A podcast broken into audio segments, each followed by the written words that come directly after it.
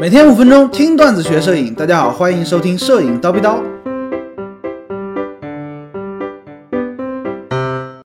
前联同步和后联同步，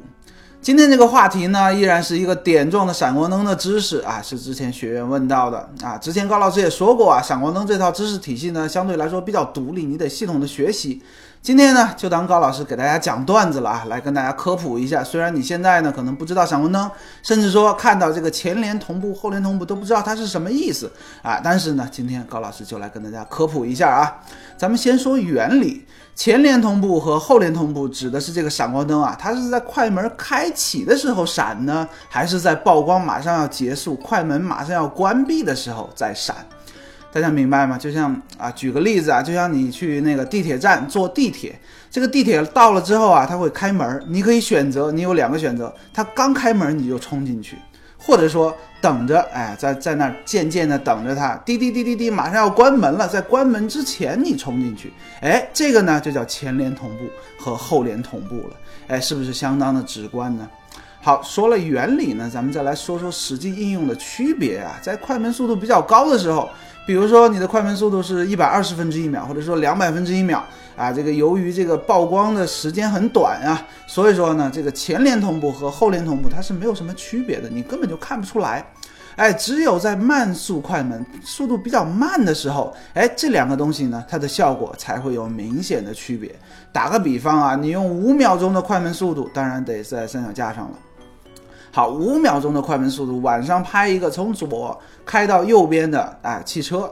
没有闪光灯，你只能拍到这个车呀前后的车灯拉出来的几道这个光线，车身呢是模糊的，哎，这个大家能想得明白吧？因为只有车灯是亮的嘛，哎，其他地方呢都是暗的，所以说是模糊看不出来的。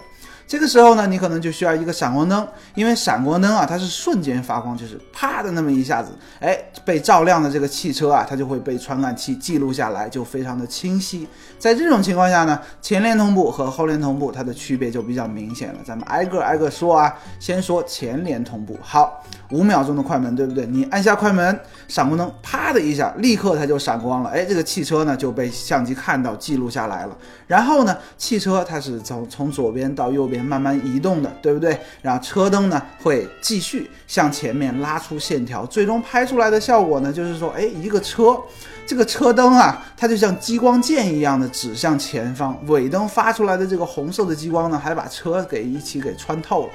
这个效果你闭着眼睛想象一下，对不对？哎，就感觉像这个汽车啊在发激光一样的。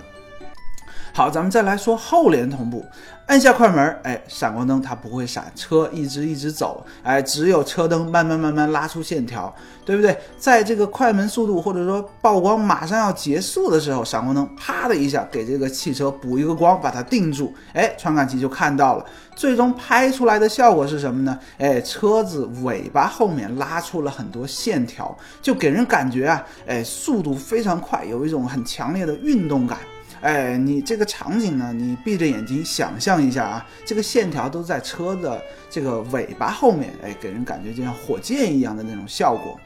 好，那现在高老师就想要问啊，体现速度感啊，体现这种运动感，这个场景你觉得前脸同步合适还是后脸同步合适？